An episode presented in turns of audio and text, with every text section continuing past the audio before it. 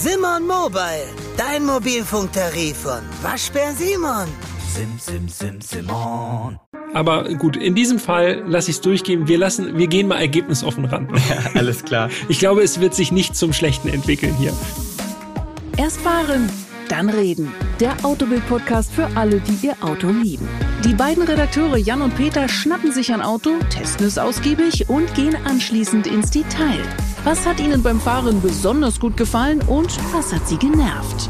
Das alles hört ihr in Erst fahren, dann reden und damit herzlich willkommen zur Folge 49. Mein Name ist Jan Götze und auch in dieser Folge bin ich natürlich nicht alleine. Hallo Peter. Hier ist Peter Fischer. Hallo, hallo Jan, hallo liebe Zuhörerinnen und Zuhörer. Willkommen in Folge 49. Die letzte vor der Folge 50. Das hast du sehr schön ausgedrückt. wir, genau, das äh, wollen wir nicht vergessen für Folge 50, was ganz Spezielles. Aber auch in Folge 49 was ganz Spezielles. Ein Auto, du hast es beim letzten Mal schon so ein bisschen angekündigt, als was sehr Exotisches. Ich würde vorschlagen, dass wir, bevor wir irgendwas dazu sagen, mit dem Sound starten. Und das ist jetzt das erste Mal, dass ich das sagen möchte. Bitte nicht erschrecken. Also wenn ihr jetzt über Kopfhörer hört, pegelt ein bisschen runter. Es könnte laut werden. Sound.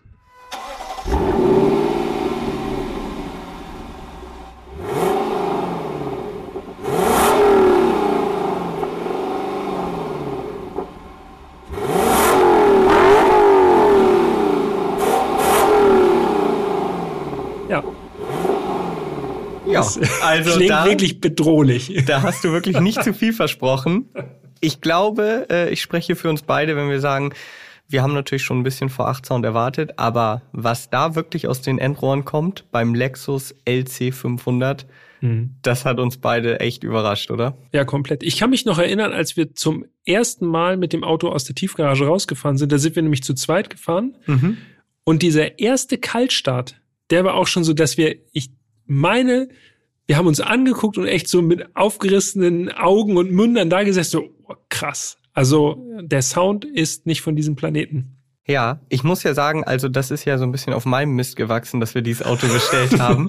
Denn ja, also es ist wirklich ein echter Exot. Ich würde sagen, selbst hier Ja. in Hamburg in der Großstadt sieht man so ein Lexus LC irgendwie seltener als die meisten Ferrari oder Lambos. Ja. So. Wobei, wenn man drauf achtet, komischerweise, also gerade Coupés gibt's dann doch ab und zu, aber es ist echt selten, ja. Ja, ist recht. schon also es gibt vielleicht selten. in Hamburg drei, vier Stück. Ja, und jetzt die überleg sieht mal, wie viele Aventador gibt's hier. Na ja, gut, das ist natürlich, ja klar. So. Aber äh, wir schweifen ab. Jedenfalls wollte ich sagen, also das war für mich so ein Auto. Ja, man sieht es ganz selten mal im Straßenverkehr, aber ich habe da irgendwie gar keinen Bezug zu gehabt. So, ich habe gedacht, ja. Ja. das wird irgendwie so ein luxuriöses Cabrio sein. Aber man kennt, also ich kenne auch niemanden, der so ein Auto hat. Äh, man hat einfach irgendwie gar kein, ich habe gar keinerlei Bindung zu diesem Auto gehabt vor dem Podcast. Ja. Und jetzt sehe ich das Auto. Das, Seid ihr so? ja, genau. Aber jetzt kann ich schon mal sagen, jetzt sehe ich das Auto mit völlig anderen Augen. Ja, so geht's mir auch. Geschichte. Wenn man sich die Historie vom Lexus LC anschaut, die Präsentation vom Cabrio, das Concept Car stand 2018 auf der Autoshow in New York. Da war ich und es ist mir nicht, also sorry Lexus, wenn ich das jetzt so sagen muss, ist mir jetzt nicht als besonders herausragend in Erinnerung geblieben. Das war halt so, ja, okay, offener LC500, ja, so what. Serie Los Angeles 2019, auch da war ich und auch da habe ich gedacht, ja, okay, ja, offener LC500 immer noch quasi, auch wenn er genauso aussieht wie die Studie. Ja. Es ist einfach nicht backen geblieben in meinem Kopf. Das könnte daran liegen, dass ja die allererste Studie, nicht zum Cabrio, aber zum Coupé, die hieß damals LF-LC und die wurde ja schon 2012 gezeigt. Ja, ist schon ein bisschen her. Also Genau. jetzt mittlerweile zehn Jahre. Jetzt mittlerweile zehn Jahre, aber auch fünf Jahre vor der Serienversion. Mhm. Das heißt, vielleicht war das so dieser Punkt, wo man gesagt hat, ja, okay, ich kenne das Auto jetzt tendenziell schon. Mhm. Zumal, wenn ihr die Chance habt und jetzt nicht gerade im Auto seid oder äh, auf dem Laufband äh, Ja, genau. unterwegs seid, wir haben nämlich Wie auch viele viele Zuschriften Ja. bekommen, dass ihr uns äh, im Gym hört. Also wenn ihr zufällig am PC sitzt oder auch ein Smartphone zur Hand habt, dann googelt mal Lexus LFLC, schaut euch das Auto mal an, dann werdet ihr sehen, eigentlich haben sie wirklich das Concept Car eins zu eins in Serie gebracht. Ja, passiert so gut wie nie. Genau, also irgendwo also- wird immer entschärft, irgendwie Ja. bei den Felgen oder äh, bei den Proportionen. Wenn man sich dieses Auto anschaut, selbst die Felgen, selbst die sehen aus wie 99 Prozent äh, vom Konzept. Ja. Da frage ich mich, warum haben sie da noch fünf Jahre gebraucht? Zwischen 2012 und 2017 Naja, als das ein bisschen Coupé. reifen lassen. Die Leute müssen sich dran gewöhnen. Die Leute noch mal heiß machen, so, ja? Der kommt. Was ich mich beim Lexus LC500 immer frage, das nur mal so kurz eingestreut. Wenn man sich die Basis anguckt, das ist äh, Frontmotor, eine große Plattform, wo offensichtlich auch ein V8 reinpasst, Hinterradantrieb. Es wäre doch eigentlich perfekt gewesen für einen Toyota Supra. Also jetzt nur mal, wenn man alles beiseite lässt, weil ich finde, der neue Supra ist ein tolles Auto, keine Frage, aber irgendwie so klein Ja, das stimmt. Relativ kurzer Radstand, vor allem optisch, also ist nicht mehr so ganz das äh, vom Supra aus den 90ern. Äh, MK4. Und, genau, der Mark IV und der LC, hätte ich gedacht, ja, der bietet sich eigentlich gut als Basis an, zumal es ja auch noch diese Studie da gab, äh, wie hieß die noch, FT1, glaube ich, ne? FT1, ja. Ähm, und ja, naja, Ja, also jetzt, wo du es so sagst, klingt eigentlich schon echt verlockend, aber vermutlich auch eine Preisfrage einfach, ne? Wenn man jetzt Ja. überlegt, dass äh, der aktuelle Supra irgendwie so als Sechszylinder um die 55.000 bis 60.000 Euro kostet. Ja. Ähm, das wäre wahrscheinlich auf der Basis einfach nicht möglich gewesen. höchstwahrscheinlich nicht, das stimmt. Okay, aber zurück zum Lexus. Also wir haben jetzt gesagt, 2017 als Coupé vorgestellt, 2019 als Cabrio. Cabrio übrigens wichtig, nur mit Stoffverdeck, also kein Klappdach. Äh, Und Mercedes ja zum Beispiel beim SL auch zurück zum Stoffverdeck. Stimmt, ja, also beim neuen SL, Stoffverdeck richtig. kommt zurück. Ja, Finde ich gut. Renaissance, ne? Ich mag Stoffverdecke ja lieber, einfach aus optischen Gründen. Ich finde, es sieht immer von der Linienführung her so ein bisschen schnittiger aus. Ja. Wie sieht's bei dir aus? Eher Stoff oder eher Stahl? Ja, also wenn Cabrio, dann Stoff. Sehr gut. Aber ich muss auch sagen, das kann ich ja gleich schon mal, Mhm. also wenn ich mich entscheiden muss, Cabrio oder Coupé, würde ich tendenziell eher das Coupé nehmen. Aber gut, in diesem Fall lasse ich es durchgehen. Wir lassen, wir gehen mal ergebnisoffen ran. Ja, alles klar. Ich glaube, es wird sich nicht zum Schlechten entwickeln hier. Nee. Unser äh, Testwagen war auf jeden Fall ein Cabrio. Mm, Und jetzt habe ich ja schon mehrfach gesagt, das ist ein Exot und man sieht ihn so selten. Und das ist nicht nur subjektiv, diese Wahrnehmung, sondern ich habe das jetzt mal belegt anhand von Zahlen, Mhm. mal in die Zulassungsstatistiken geguckt. Aha, Lexus LC seit 2017 in Deutschland. ja. Äh, Jahr für Jahr habe ich das jetzt mal aufgeschrieben. Sind ja Aufgelistet. Aufge aufgelistet, natürlich. Ich muss ja auch meinem Namen gerecht werden. Äh, oder meinem Ruf vielmehr. Willst du einfach mal schätzen? Also 2017, da war das Oh. erste Jahr, wo der LC in Deutschland verkauft wurde. Da Ja. ja dann nur Coupés, ne?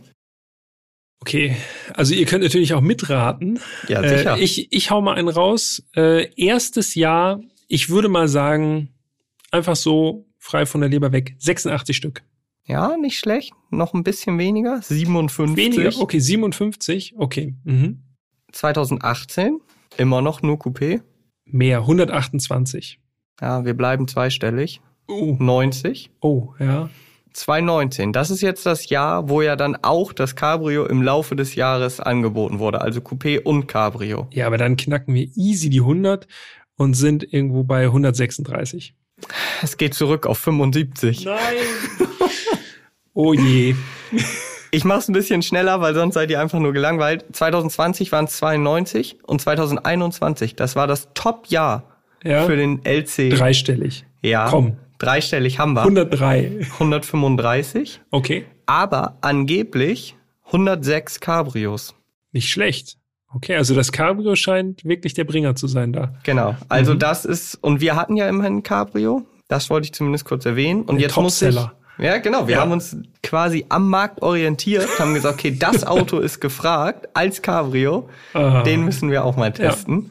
Und jetzt muss ich noch mal ganz kurz abschweifen. Dann, dann sind wir auch sofort wieder quasi direkt beim Auto. Es hat aber auch mit dem Auto zu tun. Ich war ja kürzlich im Urlaub, das weißt du ja, Mhm, ja. in den USA. Ja. Und wirklich, also Real Talk, in den USA, in Newport Beach war ich, da war Ja. ich eine Woche. Ich habe wirklich in dieser Woche bestimmt 20 bis 30 Lexus LC gesehen. Wow.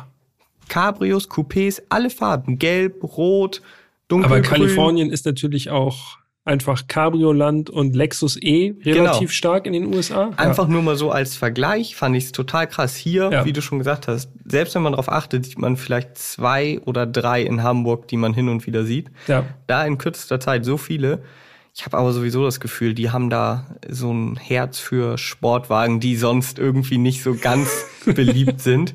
Ich habe da auch gefühlt so eine Jahresproduktion von Aston Martin DB11 Volante Ja. gesehen. Also echt viele Autos, die man hier wirklich gar nicht sieht. Ja, sowieso. Kalifornien, also wer mal die Gelegenheit hat, dahin zu fliegen und sich das da vielleicht mal angucken zu können. Mir ist aufgefallen, viele Subaru, Subaru XV, Mhm. solche Ja. Sachen, also das sieht man hier gar nicht und das sieht da auch ganz anders aus. Ja, Ultra stylisch plötzlich. Ja, genau. Auch die Aston Martins, also speziell ohne Nummernschild vorne, sieht dann Ja. richtig, richtig gut aus. Aber da sieht man wirklich, würde ich sagen, jetzt ohne das belegen zu können, einfach so aus dem Gefühl her, ähnlich viele 911 Cabrios wie Aston Martin DB11 Volante oder Vantage Volante Ja. oder Vantage Roadster. Jetzt haben wir ein bisschen was über den Lexus LC gelernt und jetzt würde ich sagen, äh, müssen wir uns das Auto wirklich en Detail mal anschauen, denn das Ding sieht speziell aus. aber nicht ohne zu sagen, äh, wo das Konkurrenzumfeld zu verorten ist. Denn das ist natürlich, wir haben es schon erwähnt, und das abschließend, Mercedes SL, der neue SL, das Korrekt. ist natürlich, würde ich sagen, in Deutschland Hauptkonkurrent. BMW 8er Cabrio, auch wichtig. Und du hast schon gesagt, also 911 Cabrio von Porsche, das ist natürlich auch was, äh, was so ungefähr in die gleiche Ka Kategorie fällt. Luxus Cabriolets, äh, mal größer, mal kleiner, aber äh, zu den Preisen kommen wir nachher noch. Optik. Ich glaube, es ist nicht untertrieben, wenn man sagt, es ist äh, futuristisch und Ja. sehr eigen. Also man sieht wenig von anderen Modellen, Ja. außer natürlich vom LFA, also dem Supersportwagen, den Lexus äh, präsentiert hat. Der V10 Supersportwagen, V10 ne? von Yamaha ja. Mhm. mitentwickelt. Der Motor ist echt eins meiner absoluten Traumautos. Ne? So einen würde ich ja ultra gern mal fahren. Oh ja, das wäre natürlich schon ganz, Äh, Lexus LFA, heftig. Ja, doch. das ist ja, aber richtig ich glaube, die Gelegenheit, na, wir warten einfach Sag mal ab. niemals nie. Vielleicht, vielleicht kommt nie. es irgendwann. Wie durch ein Wunder. Ja, jedenfalls die Lexus-Fans unter euch, die ja hoffentlich diesen Podcast auch hören, die werden den LFA natürlich vor Augen haben. Wenn man den jetzt so neben den LC stellen würde, dann sieht man schon einige Parallelen. Aber ich finde, der LC sieht noch mal wilder aus. Wilder? Ich Ja, hätte jetzt gesagt, finde- der sieht eleganter aus. Ja? Ich finde, Also ich- der LFA ist halt ein bisschen eckiger so, gerade am Heck. Ja. So relativ ja, abgehackt. So ein bisschen abgehacktes Heck. Und ja. der LC wirkt noch so, ja, eleganter, organischer irgendwie so. Ja, ich hätte gesagt, der ist noch ein bisschen verspielter. Auch die, also alleine, wenn man mal, also das, was einem natürlich an der Front am meisten auffällt, ist natürlich der Grill erstmal, ne? Jo. Also dieser riesige Kühlergrill, optisch zumindest riesengroß. Ja, der wird so optisch von den spitzen, schmalen Scheinwerfern so ein bisschen eingedrückt, quasi wie so eine Sanduhr. Das ist jetzt übrigens so. ein richtig guter Vergleich, denn wir haben uns hier eben im Vorgespräch gefragt, wie kann man diese Form beschreiben? Ja, schwierig. Und das ist wirklich, äh, ist keine so leicht zu beschreibende Form, aber Wie so eine ganz breit gedrückte genau, Sanduhr. das trifft es eigentlich echt perfekt. Viel Chrom natürlich am Kühlergrill, ja, darf nicht fehlen bei so einem edlen, hochwertigen Auto. Scheinwerfer hast du gesagt, sehr, sehr schmal, ja. aber dann super speziell mit so einem Strich, der senkrecht nach unten wegläuft. quasi so an der an der Schürze äh, rechts und links außen ganz an der Schürze runter Genau. Und Mit- das sind die Blinker. mit den Blinkern ja also irre Form ich man kann es einfach nicht anders sagen und so reagieren die Leute ja auch ne Ja, wenn absolut. man irgendwo lang gefahren ist also als erstes kleben einfach alle an diesem Grill und dann wandert der Blick über das restliche Auto, also der gerade die Front unglaublich viel Aufmerksamkeit. Ja, also das, Das ist ganze irre. Auto, das erntet im ersten Moment oft verdutzte Blicke, muss Mhm. man wirklich so, weil ja, weil es halt so selten ist, haben wir nun auch schon anhand der Zahlen belegt.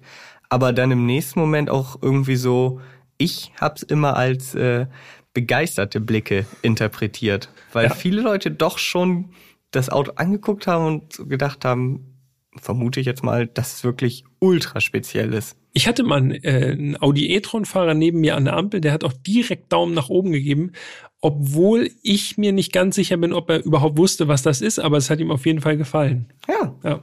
Das ist gut. Wir sollten noch mal ganz kurz, bevor wir jetzt die weiteren Designdetails besprechen, die Optik in Relation zur Länge auch setzen. Denn wir haben jetzt gesagt, okay, es ist so SL 8er Größe. Wir sprechen über ein Auto, was 4,77 Meter lang ist. Das sind ungefähr gute 20 Zentimeter mehr als ein 911 Cabrio, damit man das sich so ein bisschen vorstellen kann. Und diesen Vergleich habe ich rausgekramt, Mhm. weil wir jetzt nochmal zum Radstand kommen. Und da wird's interessant. Der Lexus hat einen Radstand von 2,87 Meter. Und wir wissen, alles, was so in Richtung drei Meter geht, ist wirklich Genau, und wir bedenken jetzt, also er ist ungefähr gute 20 Zentimeter länger als 911, aber der Radstand ist im Vergleich zum 911 der Generation 992 40 Zentimeter länger. Und das sieht man auch tatsächlich, wenn man, wenn man sich mal so das Profil anguckt, also die Seitenansicht vom LC500 Cabrio. Also gerade das Cabrio finde ich jedenfalls, da fällt es irgendwie optisch noch mehr auf, finde ich, wie kurz die Überhänge sind. Jo. Und von Narbe zu Narbe, von Radnarbe zu Radnarbe, das ist wirklich ein, das ist schon richtig, richtig, richtig gestreckt. Ja, das sieht aus wie so eine, ja, wie so eine Skulptur. Ich komme immer wieder drauf. Ja. Gerade im Profil würde ich auch gerne nochmal da, darauf eingehen, dass die Linienführung vor den Hinterrädern so einfällt, Ja. um dann für die Hinterräder so aus, also damit die Hinterräder so ausgestellt stehen. Und das sieht wirklich so, es sieht halt ultra speziell aus. Und ich glaube, die Autodesigner unter euch können mich da jetzt verbessern, aber ich glaube, da spricht man von der sogenannten Coke Bottle Line.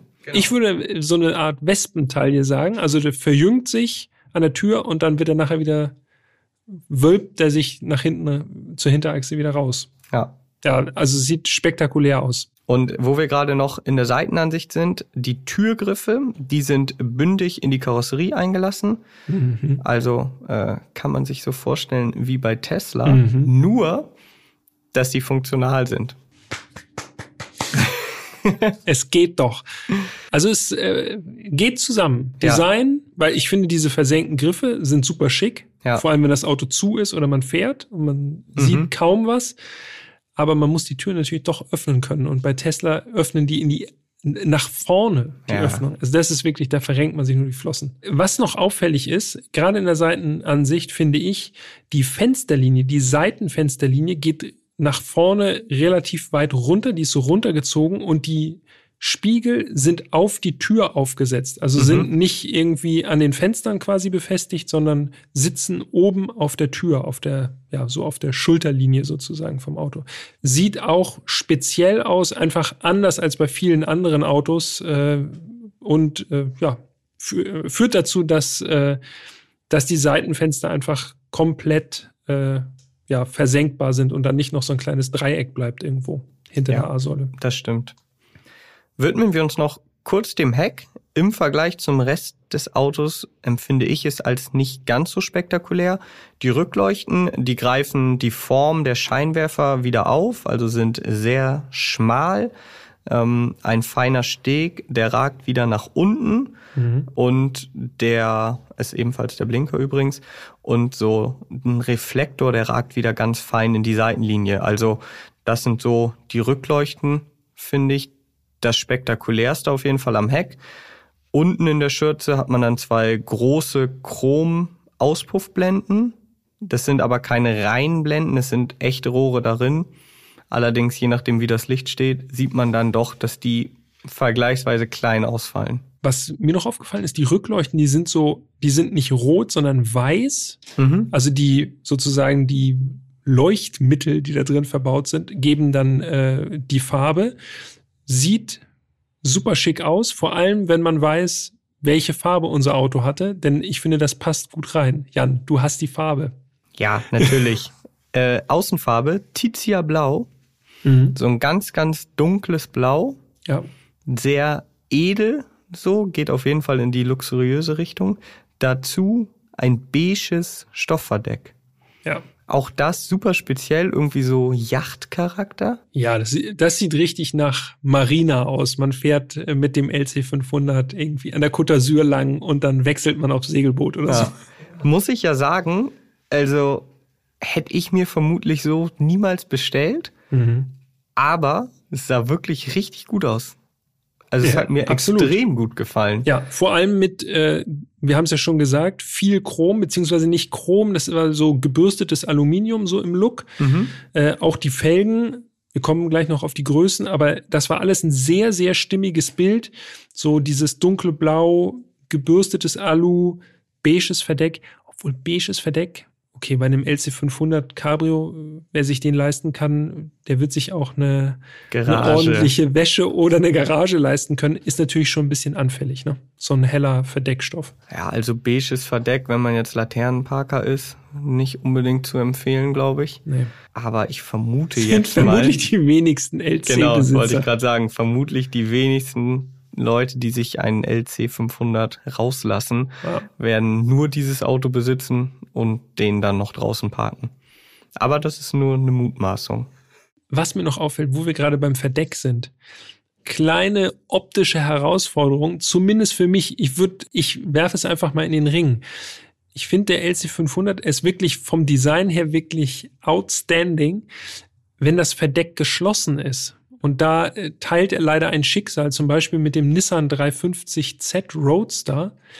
Dann ich weiß, worauf du hinaus willst. sieht das eigenartig aus, finde ich. Und zwar so ein kleines Verdeck über die Fahrgastzelle und dann ist dieser Kofferraumdeckel dahinter, der ist dadurch optisch einfach super lang. Und das sieht für mich, also beim 350Z, googelt mal, wenn ihr gerade die Möglichkeit habt, da ist es noch krasser. Aber es hat schon sowas in der Seitenansicht, was in Richtung Pickup geht. So vorne eine Fahrerkabine und dahinter einfach so eine, ja, so eine leere Fläche. Also offen, finde ich, sieht der LC 500 im Cabrio äh, doch noch besser aus als geschlossen. Ja, also beim 350Z, da gehe ich uneingeschränkt mit. Also da finde ich auch, ist es ganz extrem. Beim LC 500, So Pickup-Vibes. ja, also ja, sehr gedehntes Ja. Also wo ich wieder mitgehe ist, offen sieht er wirklich noch mal besser aus. Ich muss auch wirklich sagen, so ich habe den auf so einen so einen Waldweg, hätte ich beinahe gesagt, auf so eine auf so einen schmalen Weg gestellt, wo links und rechts nur Wiese war. Wenn man da dann alle Fenster runterlässt und das Verdeck öffnet, dann sieht das Ding richtig richtig gut aus. Also so richtig edel einfach. Ähm, jetzt können wir auch noch mal erwähnen, also wir hatten äh, geschmiedete 21 Zoll Felgen in so einem Two-Tone-Finish, so Chrom mit Schwarz. Also wirklich wunderschön. Übrigens gibt's auch wirklich wilde Außenfarben für das Auto. Ne? Ja, also warst- ich habe mal im Konfigurator Konfigurator, ne? geschaut. Ja. Äh, das rührte daher, dass ich ja in den USA diesen gelben LC gesehen habe. Gedacht, habe, krass, Mhm. den hat er ja sicherlich foliert oder so. Nee, gelb gibt es. Aurora Gelb. Und das ist so ein richtiges Sonnengelb. Kannst du übrigens auch, ich weiß nicht, wer das macht, aber kannst du theoretisch auch mit einem beigen Dach kombinieren.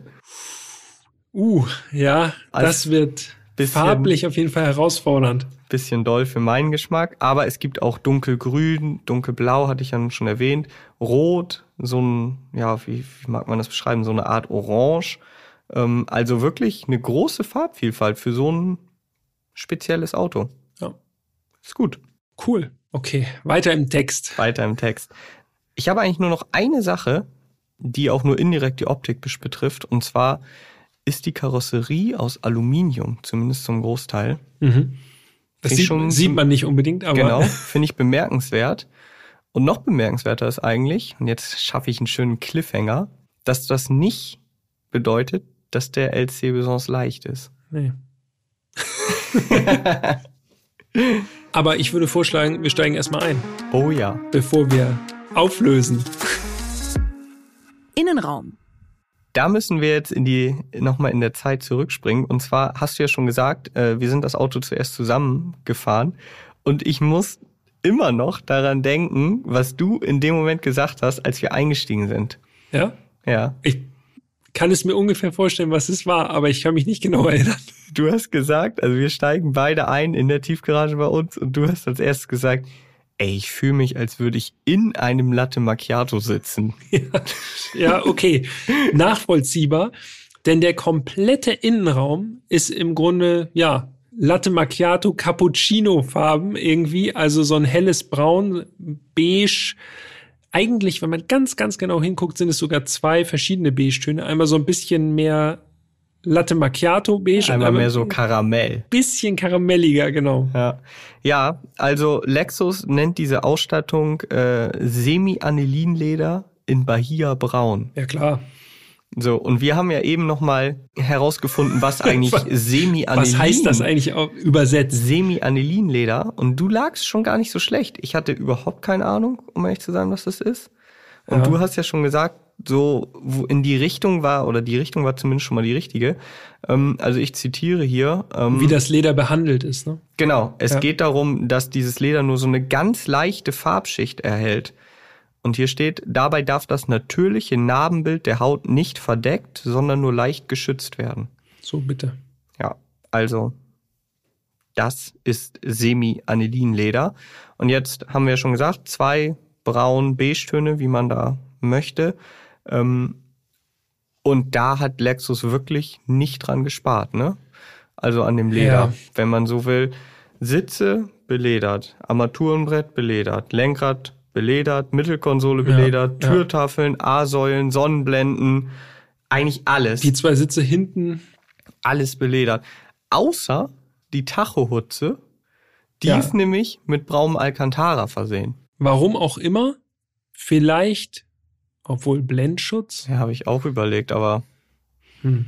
einfach um dem Ganzen nochmal einen spezielleren. Touch so, zu verpassen. Wenn ihr übrigens sehen wollt, wie äh, so ein Lexus mit Semi-Anilinleder in Bahia Braun aussieht, schaut euch die Bilder gerne an unter autobild.de bei Instagram. Da findet ihr einige Bilder zu diesem Fahrzeug, zu genau dem, das wir gefahren sind. Und ja, schreibt uns auch gern, wie euch das Auto gefällt. Also wir beide äh, waren auf jeden Fall angetan von der Optik. Ja, das kann man so sagen. Schreibt gerne an podcast.autobild.de, auch wenn ihr Anregungen habt, Lob, Kritik, äh, irgendwas loswerden wollt. Ihr landet direkt bei Jan und bei mir im Postfach. Äh, und ja, wir versuchen auch alle Mails zu beantworten, auch wenn es manchmal ein bisschen dauert. Ja, klappt in der Regel aber ganz gut. Genau. Zurück zum Innenraum. Mm, Ich muss sagen, das war wirklich von der Verarbeitung her, gut, das Auto ist natürlich auch kein Schnäppchen, aber das war wirklich perfekt. Ne? Also fühlte Ja. sich alles richtig, richtig gut an. Mega edles, weiches Leder. Jan Götze würde sagen, fast wie ein Bentley. Ja. Es ja, ging schon in es die ging Richtung Auf Bentley. jeden Fall in die Richtung. Definitiv. Würde ich, würde ich so unterschreiben, tatsächlich. Hinzu kommt, finde ich zumindest, dass das Auto, ich meine, die Optik lässt es ja schon vermuten, auch im Innenraum so ein paar Sachen hatte, die sehr speziell sind. So ein paar Designlösungen, sage ich mal. Also immer noch im Kopf sind mir die Türöffner. Und das Ja, ist eigentlich die Türöffner selten. innen, ne? Genau, Ja. dass man sagt, so die Türöffner haben sich so eingeprägt. Aber diese Türöffner im Innenraum, die ragen wirklich wie, also so freistehend, wie so kleine Skulpturen aus der Türtafel heraus. Sieht so total organisch aus und ist nichts drumrum. Also die stehen so frei. Ganz sonderbar. Ja, also als würden die wirklich aus diesem Lederensemble da so rauswachsen. Genau. Ja, echt strange. Habe ich auch vorher noch nie gesehen, sowas, dass das. Also normalerweise ist es ja immer so, dass die Türöffner in so einer Mulde drin Genau, sind. ne? in der Türtafel integriert, so zum Reingreifen oder Hintergreifen und da ist so, die stehen wirklich frei. Eigenartig. Oder auch äh, die fehlenden Türpins. Ja, und da muss ich sagen, das was, vielen Dank Lexus, das sollte es viel, viel öfter geben, denn ich weiß nicht, wie es dir geht oder euch da draußen, äh, ob ihr das kennt, man schließt das Auto ab, Mhm. dann geht man zehn Schritte und denkt, ah, ich habe geschlossen, Mhm. dann dreht man sich nochmal um, denkt man ja, wenn man jetzt nicht so Türpins hat, wo man wirklich sehen kann, die versenkt sind oder so, das haben ja auch nicht mehr alle Autos, denkt man, okay, nochmal zurückgehen, ja, okay, ist zu. Das kann im Lexus LC500 umgangen werden, denn die Türpins zeigen an, ob das Auto verschlossen ist oder nicht. Und zwar nicht nur dadurch, dass sie sich versenken irgendwie, sondern es leuchtet grün oder rot. Genau, dazu muss man allerdings sagen, also es sind keine Pins, ne? Also die gehen nicht hoch oder runter. Man hat einfach wie so eine Platte oben drauf mit so einem kleinen Schloss und das leuchtet halt grün oder rot. Ja. Also genial einfach, aber es ist eben auch, wenn man anfährt und das Auto schließt ab, dann leuchtet es halt grün. Dann weiß man, alles klar, ist Ja. abgeschlossen. Ja. Einfach, aber wirklich gut zu verstehen. Wirkungsvoll. Ja. Auch der Tacho, den muss ich an dieser Stelle auch nochmal erwähnen, auch der super speziell. Also prinzipiell müsst ihr euch das so vorstellen, es ist ein digitaler Tacho. Um, und es gibt ein festes, rundes Element für den Drehzahlmesser. Also am ehesten kann man das noch vergleichen. BMW hatte das, bevor sie auf die volldigitalen äh, Instrumente umgeschwenkt haben. Ja. Da gab es so Ra Umrandungen links und rechts, die waren Genau. starr. Die Umrandungen waren sozusagen auf dem Monitor drauf. Genau. Ja. So, die waren starr. Und so ähnlich ist es auch beim Lexus, außer dass es halt ein rundes, also ein Kreis ist. Und das ist der Drehzahlmesser. Und wenn man jetzt das Auto anlässt oder auch nur die Zündung anmacht, dann wird eben das Display äh, aktiviert. Und auf Knopfdruck bewegt sich dieses komplette runde Element, dieser Kreis, dieser Drehzahlmesser nach rechts. Mhm. Klingt wirklich komplett unspektakulär, wenn ich es jetzt erkläre. Ja. Aber wenn man es vor sich sieht, ist es wirklich, also ich fand es spektakulär. Ja, das Ganze ist eben trotzdem ein digitales Instrument. Das heißt, man hat zum Beispiel auch einen roten Bereich, der sich äh, je nach Motortemperatur verschiebt. Genau. Äh, fand ich ganz interessant, weil das äh, ja E E46 M3 Oh ja. hatte das äh, quasi als erstes oder ein E E39 M5. Und das ist irgendwie, finde ich, immer spektakulär, weil es irgendwie, ja, ist, man muss selber gar nicht mehr so viel denken, sondern man sieht auch, okay, ist, der Motor ist noch kalt, erstmal Piano. Digitale Instrumente im Lexus auch auf jeden Fall Daumen nach oben. Allerdings hat mir auch nicht alles so gut gefallen. Ähm, Und wir bleiben mal zumindest bei der Tacho-Einheit. Und da hat der Lexus, also nicht nur der LC, sondern es haben auch andere Lexus-Modelle, aber der LC hat es eben auch, ein, ja, eine Besonderheit, ich nenne es mal Hörner. Mhm. So rechts Ja. und links an der Tachohutze ragen so, ja, halt so Stege raus. Sieht so aus, als hätte man so die Lenkstockhebel da oben nochmal einmal in einem weiteren Paar einfach nochmal dran gesetzt. Und ein bisschen dicker Seitlich. auch. Ja. Genau. Und da kann man links äh, die ESP-Einstellungen vornehmen. Gut, die brauchst du jetzt in der Regel nicht so häufig. Und der Schneemodus ist auch dran, ne? Genau. Ja. Und äh, rechts kannst du eben die Fahrmodi einstellen.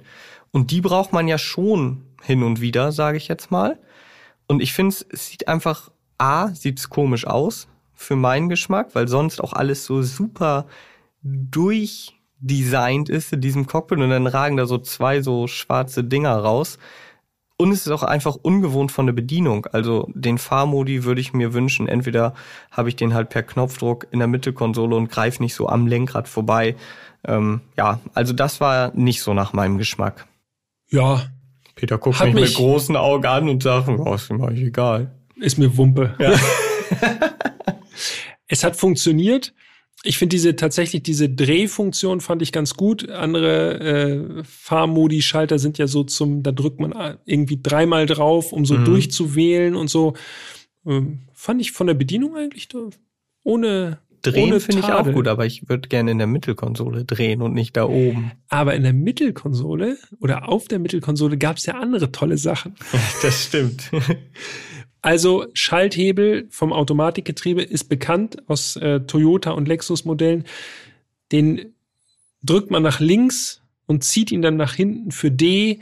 Und wenn man rückwärts fahren will, drückt man ihn nach links und drückt ihn nach vorne für rückwärts fahren und so. Also das ist, äh, ja, Ich glaube, der Prius hat sowas auch. Also es ist Aber so ein, der hat das doch sogar noch mit offener Kulisse, oder nicht? Ist es nicht noch so zum richtig so, drrr, so durch? Hm, nee, ich glaube nicht. Ich, Ich glaube bin nicht. schon ewig keinen Prius, mehr nee, gefahren. Das ist irgendwie so abgedeckt, dass du nur Okay. sozusagen diesen Hebel in einer scheinbaren Fläche bewegst.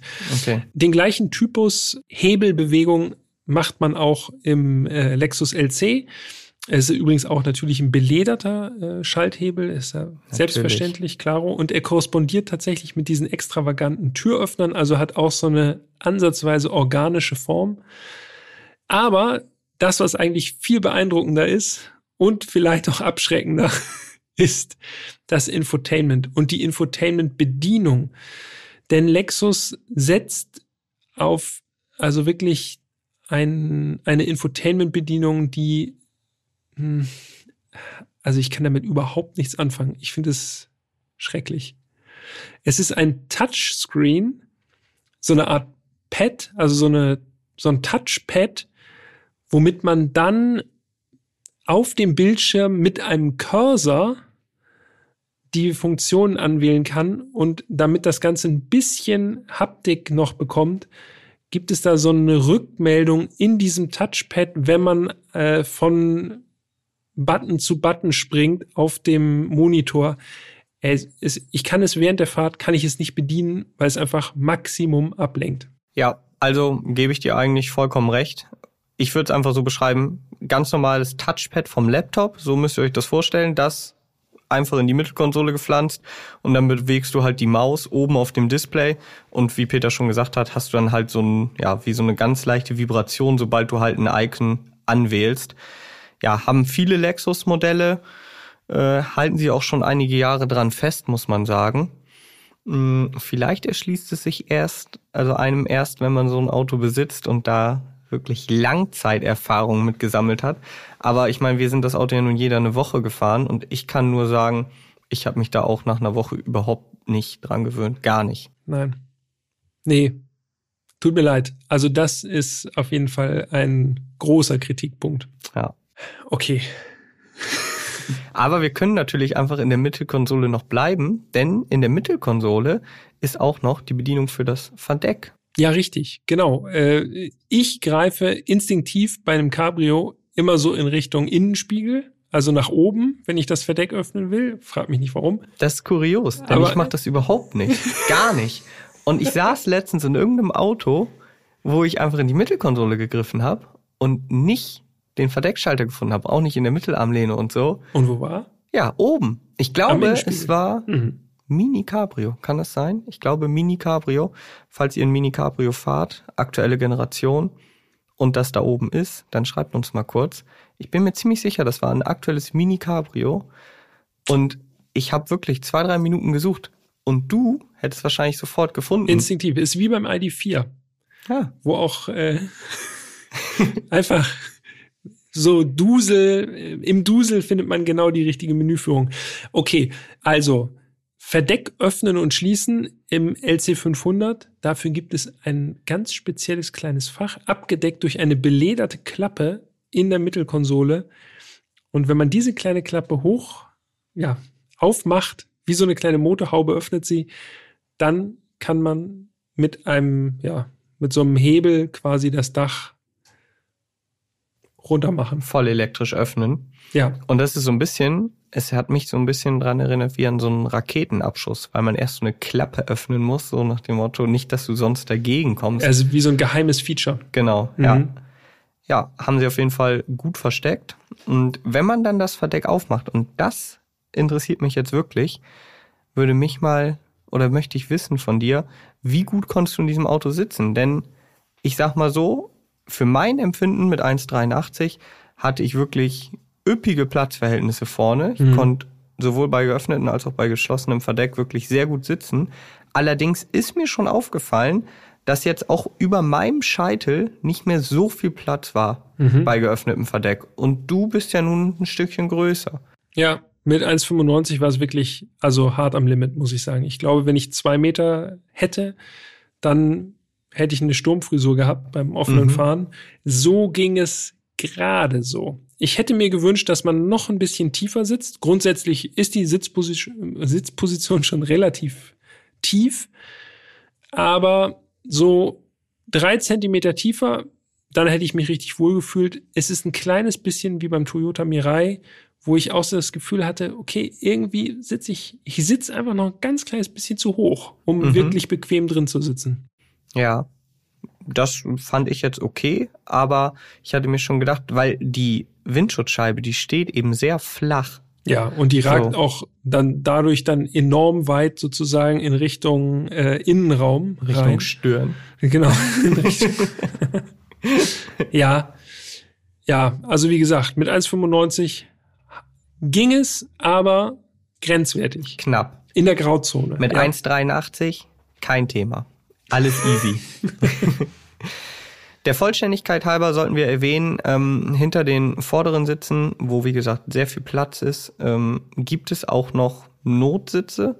Wobei, ehrlich gesagt, haben die jetzt nicht mal den Namen Notsitz verdient. Nee, mit Platz für niemand. Ja, original. Also keine Person. Ja. Vielleicht, wenn man denn will, kann man da noch ein bisschen Gepäck abla ablegen. So. Ist auch nötig, Jo. denn der Kofferraum des LC500 ist Lütt, wie man in Norddeutschland sagt. Allerdings, das äh, sch- umschreibt es sehr passend.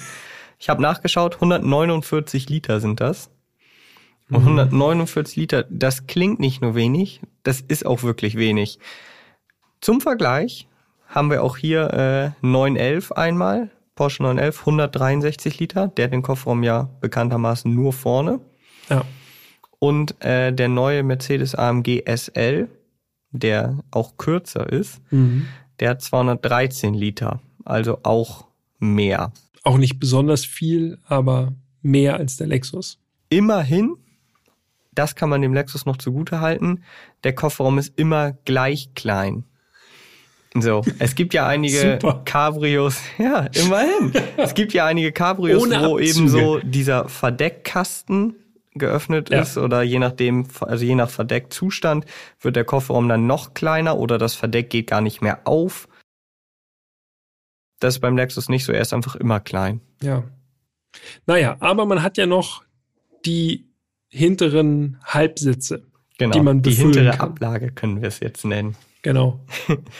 Kofferraum übrigens hat auch noch eine Besonderheit.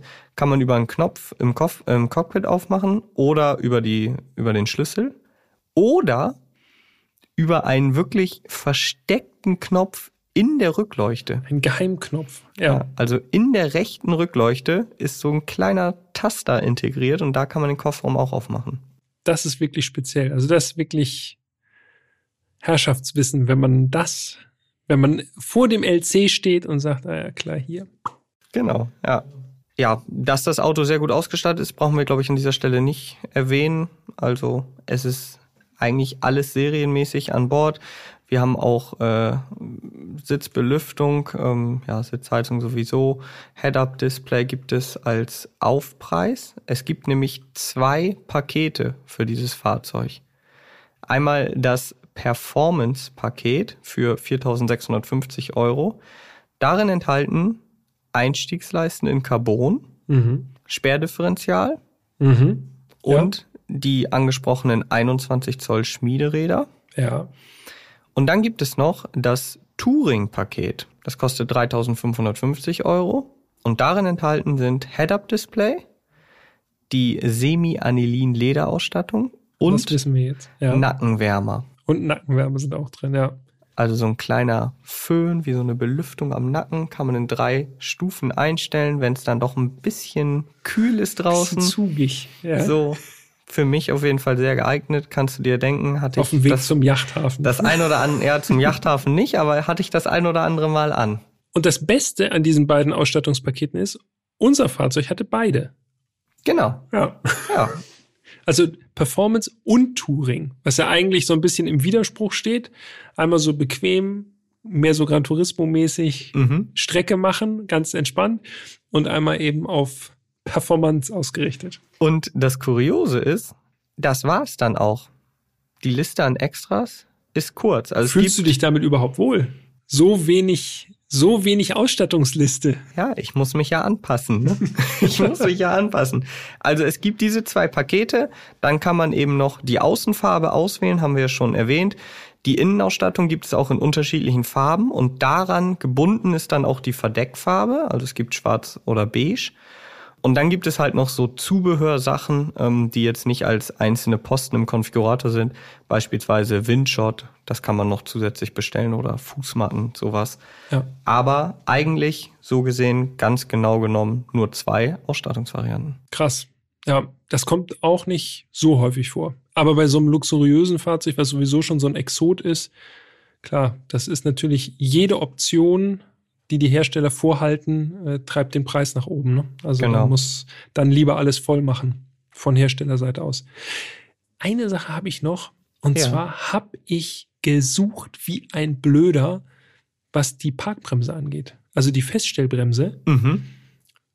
Viele Toyotas äh, und ich zähle Lexus so im zum Dunstkreis Toyota dazu, logischerweise, haben ja so eine äh, so eine Fußfeststellbremse, also wie so ein äh, Pedal ganz links im Fahrerfußraum, wo man dann so drrrt, einmal wie bei einem alten Mercedes Ich zum Beispiel sagen, auch. wie frühere Mercedes. Genau, wo man äh, ja mit einem Pedal die Feststellbremse arretiert. Da habe ich aber vergeblich gesucht. Dann ins habe ich Leere getreten. ja, genau. Einfach ins Nichts. Bumm. Dann habe ich auf der Mittelkonsole gesucht, irgendwo in Richtung Gangwahl, Hebel, irgendwas. Gar nichts. Und irgendwann bin ich fündig geworden. Auf der Unterseite des Armaturenbretts unter dem Startknopf, also rechts unterm Lenkrad, da ist so ein Schacht und da unten drin, da versteckt sich dann äh, ja so eine kleine Taste für die Parkbremse. Das hat mich äh, schon ein paar Minuten gekostet, muss ich gestehen. Ja, ich habe davon profitiert, dass ich ja nach dir gefahren bin. Von daher äh, konntest Aber ich habe extra schon. angezogen, ne? Ja, ich weiß. ist, ja, Ja, ich weiß.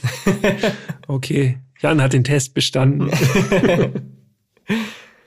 Okay, damit äh, könnten wir jetzt äh, überleiten zum Motor. Das wird auch eher ein kürzeres Kapitel, denn das Fahren, das hat noch mal ein paar Minuten mehr verdient, finde ich. Finde ich auch, ja. Zum Motor kann man sagen, mh, als der Lexus auf den Markt kam, also der LC, da gab es ihn mit zwei unterschiedlichen Motorisierungen und die gibt es auch noch heute. Einmal als LC 500H und einmal als LC 500. Klingt jetzt eigentlich erstmal total ähnlich, Mhm. ist es aber überhaupt nicht. Es sind zwei vollkommen verschiedene Antriebsstränge. Genau. Der 500H ist sozusagen die Einsteigervariante. Das H deutet das schon so ein bisschen an. Hybrid Mhm. ist ein dreieinhalb Liter V6 Korrekt. mit einer E-Maschine dazu. Äh, Ich glaube, wir sind irgendwo bei 359 PS in der Richtig, Richtung. genau. Also in Summe dann als Systemleistung.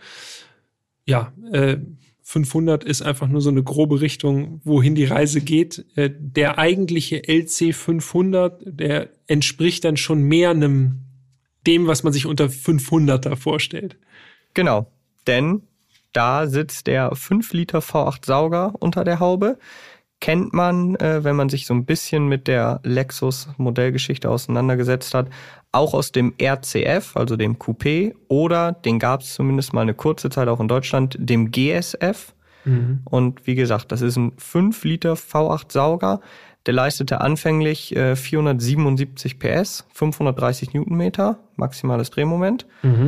Und im Sommer äh, 2020 gab es dann ein kleines, ja, ein Facelift ist eigentlich übertrieben. Es gab eine Überarbeitung für den LC und seitdem ist der Motor noch angegeben mit 464 PS, also ein bisschen was eingebüßt. Allerdings Drehmoment gleich geblieben, weiterhin äh, 530 Newtonmeter. Und wichtig ist noch, dass es das Cabrio nur oder nur noch als V8 Sauger gibt. Also LC 500 einzige Option. Genau. Das Coupé weiterhin auch als 500H bestellbar. An dieser Stelle können wir auch schon die Basispreise nennen. Das Cabrio, also LC500 Cabrio, kostet ab 126.550 Euro und das Coupé kostet sowohl als LC500 als auch als LC500H jeweils 111.800 Euro. Das ist doch mal ein Ding. Egal welcher Antrieb, der Preis bleibt immer der gleiche. Der Preis das ist bleibt der gleiche. Echt erstaunlich. Es ist dann eine Frage der Einstellung. Es ist eine Gewissensfrage, ja. Willst du V8 oder reicht dir ein V6 Hybrid? Und eigentlich ist das ja wohl eine rhetorische Frage, die sich da jeder stellt. Ne? In dieser Fahrzeugklasse definitiv. Ja. Gut, ganz kurz noch die Fahrleistung für das Cabrio, also für unser Fahrzeug, das wir gefahren sind. 0 auf 100, 5 Sekunden, Topspeed 270 km/h, abgeregelt, Ja. Hinterradantrieb ausschließlich. Ja. Und diesen Punkt sind wir euch ja noch schuldig. Das Gewicht. Trotz Aluminiumkarosse und Mhm. Stoffverdeck, was ja doch nochmal leichter ist als ein Stahldach, Über zwei Tonnen. 2110 Kilo. Ja. Also, Also- wirklich ein Ballermann. Richtiger Brocken. Ja. Haben wir es schon gesagt? Zehngang Automatik. Haben wir noch nicht, aber ist, sehr Stani, wichtig. Also Standard. Zehngang Automatik und ja, eine der ersten Zehngang Automatikgetriebe überhaupt, die in Serie gebaut werden oder verbaut sind. Äh, Es gibt noch, bei Ford gibt es auch noch ein- eine Zehngang-Automatik, aber Lexus ist auch schon äh, ganz weit vorne mit diesen Zehngang. und vor allen Dingen schon seit 2017, also schon seit fünf Jahren auf dem Markt. Ja, Und das ist doch wirklich ein schöner, eine schöne Überleitung zum Fahren. Und ich würde das Kapitel gerne äh, einleiten mit einer Sprachnachricht, die du mir geschickt hast. Du warst ja, wie gesagt, zuerst mit dem Lexus unterwegs. Ich war da gerade äh, auf einem Wochenendtrip und habe äh, folgende Nachricht von dir erhalten. Fahren. Lexus LC 500 wirklich die Überraschung. Absolut krankes Teil. Ey, das klingt. Sauger V8 ist immer doch irgendwie immer noch am besten. Tja, Selten, dass ich dich so begeistert in einer Sprachnachricht gehört habe. Und erst recht, muss man ja dazu sagen, nicht bei einem Hot Hatch oder einem klassischen Auto. ja, stimmt.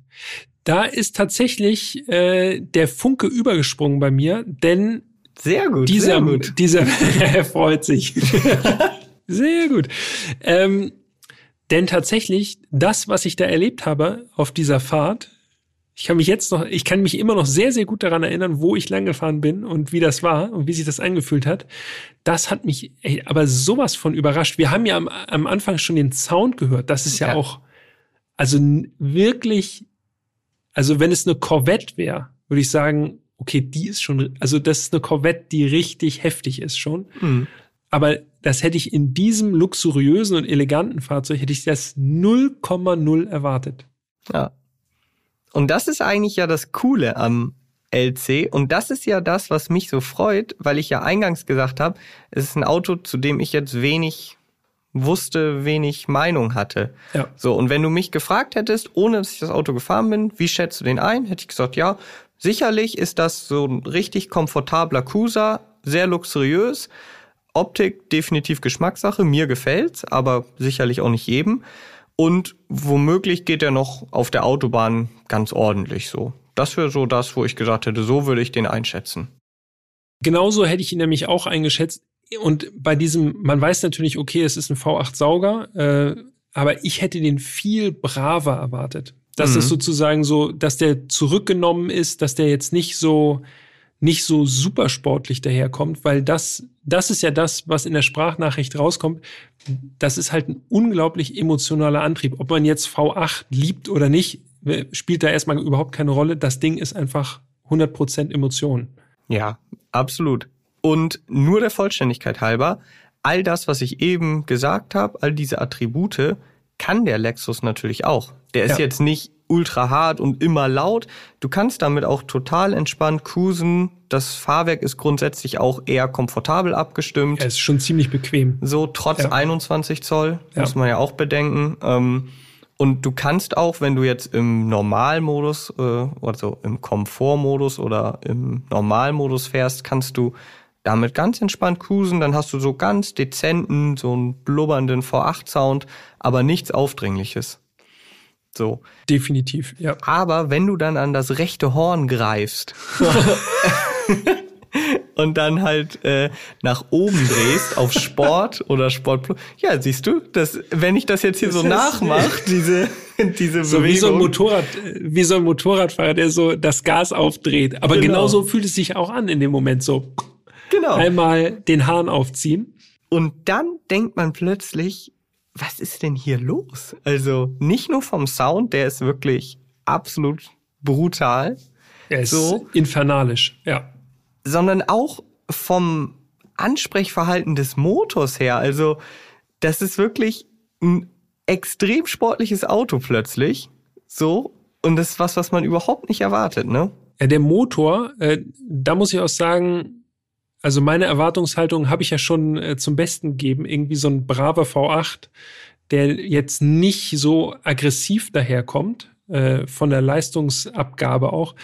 Aber es ist wirklich feinste Ware, ne? Also es ist wirklich, das fühlt sich wirklich so an, als hätten da ganz fleißige japanische Ingenieure diesen V8 ganz, ganz vorsichtig zusammengesetzt und der ist wirklich äh, mit perfekten Fertigungstoleranzen versehen. Also das fühlt man richtig, wenn der Motor arbeiten darf. So, dann äh, es, das ist super drahtig einfach, das Aggregat. Und wie du schon auch gesagt hast, also allein, dass es heutzutage noch einen V8-Sauger in so einer Fahrzeugklasse gibt, ist ja schon wirklich besonders, ja. Also es haben, hat die Konkurrenz jetzt nicht mehr zu bieten. Nee, So. Das Also ist der letzte. das ist allein schon richtig geil. Luxuscarbon. Und wenn man so ein Auto dann fährt und dann vielleicht noch im manuellen Modus des Getriebes und du merkst, wie dieser Motor hochdreht und richtig willig bis über 7000, dann dieser Sound dazu und dann die Downshifts. ja, Lass uns die einspielen. Aufnahme ab.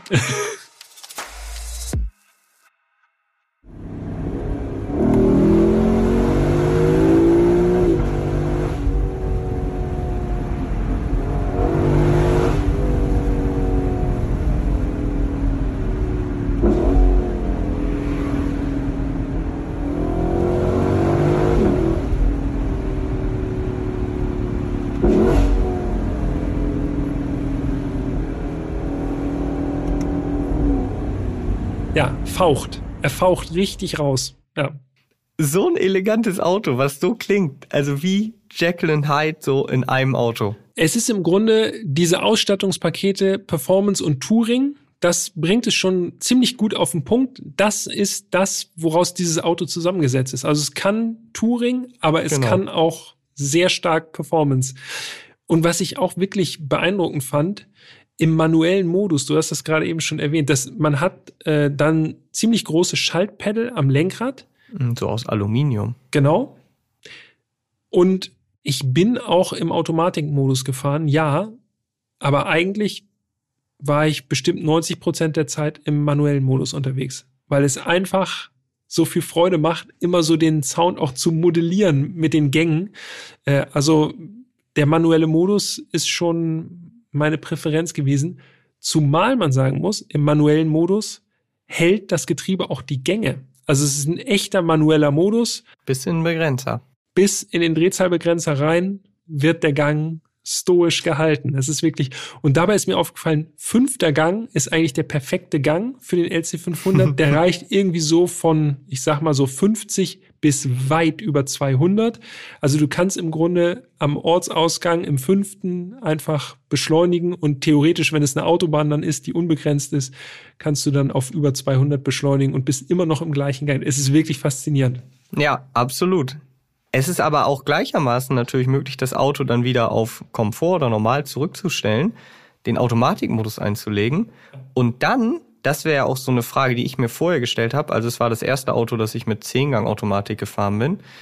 Also zehn Gänge, muss man einfach mal überlegen. Das ist Sehr, schon sehr viele. Genau, sehr viele Gänge. So, und da habe ich mich gefragt, ob, ob das überhaupt nötig ist oder im Gegenteil, ob man das vielleicht sogar als störend empfindet, weil es sind ja nun mal schön viele Schaltvorgänge.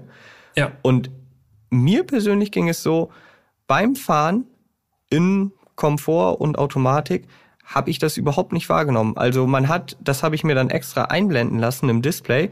Da gibt es so eine Anzeige, wo man eben so die Ganganzeige mit so einzelnen Blöcken versehen ist. Ja. So, und dann kannst du halt sehen, in welchem Gang die Automatik halt gerade ist.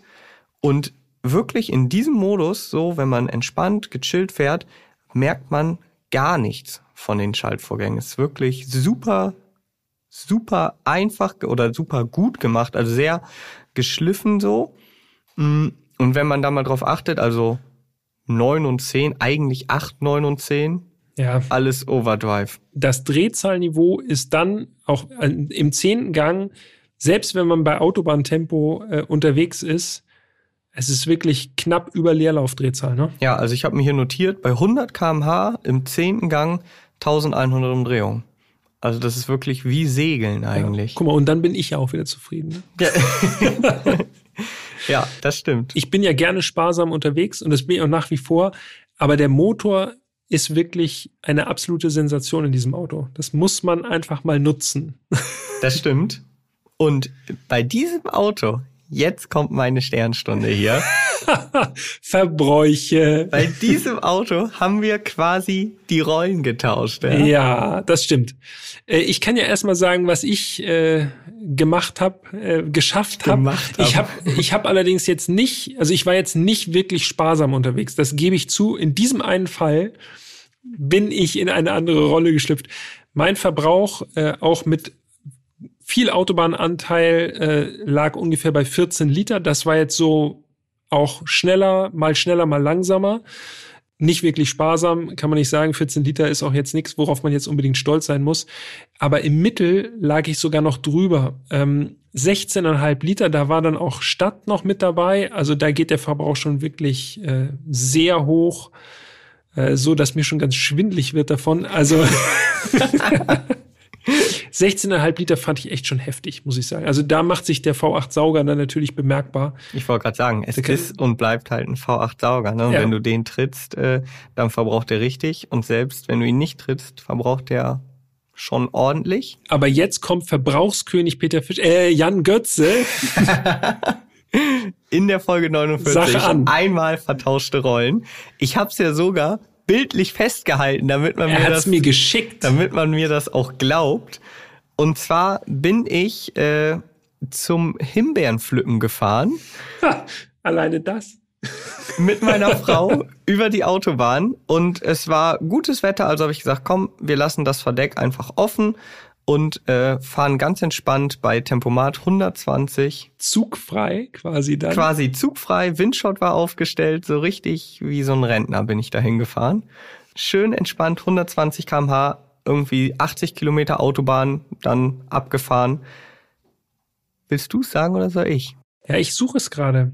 Gut, ich hab's mir natürlich Du notiert. hast es dir notiert, aber ich finde das Bild auch. Hier ist es nämlich. Jan Götze hat es im LC 500 Cabrio geschafft. Ich weiß nicht genau wie, aber auf einen Durchschnittsverbrauch von 6,7 Liter auf 100 Kilometer zu kommen. Ich weiß nicht genau, äh, du hast doch irgendwo den Diagnosestecker da irgendwie, da hast du doch was programmiert. Nein, und ich habe auch nicht die eins mit Photoshop weggeschoppt oder so. es war wirklich auf dieser einen Fahrt äh, 6,7 Liter. Also herzlichen Glückwunsch. Wirklich grandiose Leistung. Ja, ich weiß in, nicht, ob man in dem mich- Auto doch. ob man mich dafür beglückwünschen äh, sollte. Denn das ist natürlich die absolute Ausnahme und bitte jetzt auch nicht hier irgendwie als äh, Verbraucherhinweis äh, nehmen. Denn im Durchschnitt habe auch ich 17 Liter verbraucht. 17 und ich 16,5. Ja, da sind wir wieder bei den klassischen Rollen. Also Geht doch. wenn man normal bis sportlich damit unterwegs ist mit dem LC, dann äh, ja geht einfach nichts unter 15. Das sage ich einfach mal so. Ähm, ja, das muss man eben wissen. Aber umgekehrt kriegt man eben auch, wie du ja schon mehrfach gesagt hast und ich auch schon ein paar Mal jetzt hier versucht habe rüberzubringen, sau viel Emotion. Ne? Ja, das stimmt. Also wirklich die volle Ladung. Und außerdem durch diese, äh, durch dieses Design vom Lexus LC500 hat man auch eine freie linke Spur. Denn mir ist aufgefallen, als ich auf der Autobahn unterwegs war, auch bei gemäßigtem Tempo, alle gehen rechts rüber, wenn der Lexus im Rückspiegel auftaucht. Also ich hatte tatsächlich noch nie so eine freie Fahrbahn vor mir. Es war nicht einer, der in meinem Weg geblieben wäre, wenn ich auf der linken Spur war. vielleicht ähnlich wie beim Aventador SVJ, obwohl die Leute da, glaube ich, einfach davor bleiben wollen, um ein bisschen zu triezen, dass man gleich richtig Gas gibt. Also ja, enormes Überholprestige. Ja, definitiv. Und auch, äh, zumindest bei Leuten, die wissen, was das für ein Auto ist, hat man auch wirklich äh, ein echtes Prestige. Denn äh, mein Kumpel Max, den habe ich auf eine Runde mitgenommen. Mhm. Und der hat tatsächlich mal bei Lexus gearbeitet als Verkäufer. Und äh, das war vor der Zeit des LC. Und der war komplett begeistert. Er meinte schon vorher, er findet den mega geil von der Optik. Sind Ja. wir eine Runde gefahren. Und danach war er komplett aus dem Häuschen. Hat er wieder angefangen bei Lexus. Ähm, das nicht. Aber ich könnte mir vorstellen, dass der wirklich einer der 100 Leute im Jahr wäre, der so ein Auto kaufen würde. Ja, und ich glaube noch jemand, äh, unser Kollege Moritz, der ist auch großer Fan vom LC500. Also äh, schöne Grüße gehen raus in die Schweiz. Und ich habe auch noch, du hast von Max erzählt, der begeistert war. Mhm. Ich habe ja tatsächlich gedacht, äh, ich hatte, ich muss einfach davon erzählen, weil es wirklich eine crazy Begebenheit war.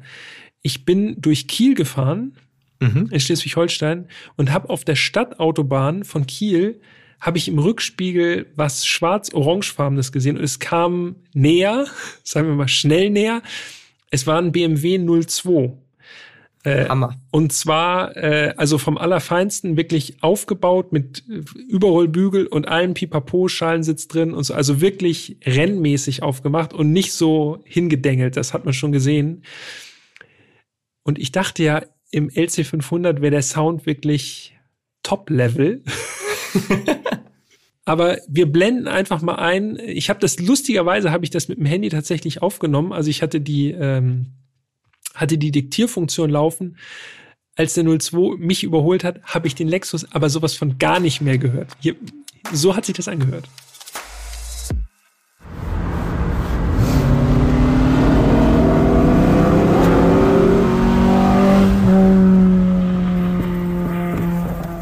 Ja, So, Vierzylinder. Vierzylinder. ja, krass. Krasses Ding. Und äh, weshalb ich das erzähle, als wir an der nächsten, ich bin dem dann hinterhergefahren, weil ich einfach noch kurz mit dem schnacken wollte, hab ihm sagen, dass dein Daumen Auspuff nach kaputt genau, ist. Auspuff kaputt. Der ist ja ganz laut, der 02. Hab einen Daumen nach oben gegeben, kurz mit ihm gesprochen an der Ampel. Lustiger Typ, Grüße gehen raus, unbekannterweise. Und dann ist er losgefahren und ich bin angefahren im Lexus und ich habe überhaupt nichts mehr gemerkt. Ich bin im ersten Gang 50 gefahren. Ich war im manuellen Modus, weil ich nichts anderes mehr gehört habe, nur noch den 02. Ja, Tja. solche, solche Begebenheiten ereilen einen Ja, da mit ja. dem Lexus. Absolut, ja. Sowas geht nur im Lexus. Kontrahenten. Wir müssen äh, so ein bisschen noch mal einen Blick auf die Preise und das Konkurrenzumfeld werfen. Ne? Wir haben es ja am Anfang schon gesagt, BMW 8er Cabrio, Mercedes AMG SL, der neue 911 Cabrio. Wo bewegen wir uns da, lieber Zahlengötze, wo bewegen wir uns da preislich im Vergleich zum LC500? Ja, also wir haben ja schon gesagt, was der LC 500 kostet. Und zwar sind das in der Basis, und das ist ja nun einfach nicht wegzudiskutieren, 126.550 Euro als Cabrio. Und das ist natürlich alles andere als ein Schnäppchen.